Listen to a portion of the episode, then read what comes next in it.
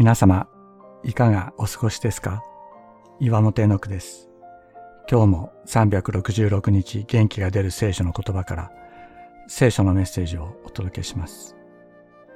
4月5日、キリストの激しい愛。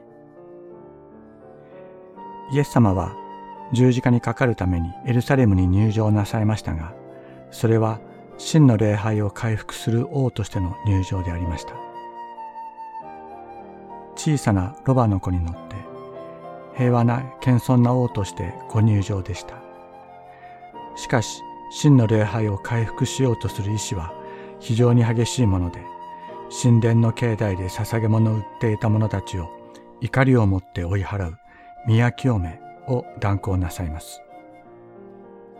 形式的礼拝を支援する商売が真の礼拝を阻害していたからです。また目の見えない人や足の不自由な人を神殿の中にお招きになり、彼らを癒されたとあります。彼らは神様がご自分の民として招いておられるのに、人の取り決めによって実に一千年間も遠ざけられ、差別されていたのです。サムエル記第2、5章6から8節3章。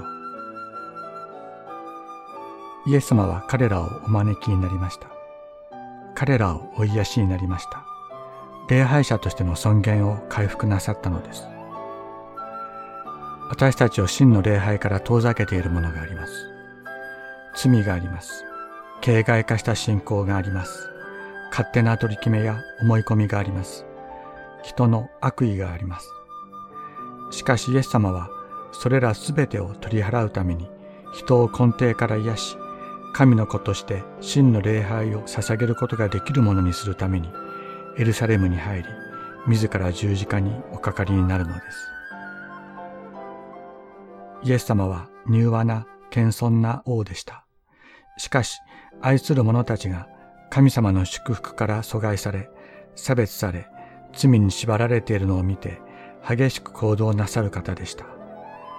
このイエス様の温かくも激しい愛がイエス様を十字架に駆り立てたのです。私たちを癒し、私たちを救ったのです。それからイエスは宮に入って、宮の中で売り買いしている者たちを皆追い出し、両替人の台や鳩を売る者たちの腰掛けを倒された。そして彼らに言われた。私の家は祈りの家と呼ばれると書いてある。それなのにあなた方はそれを強盗の巣にしている。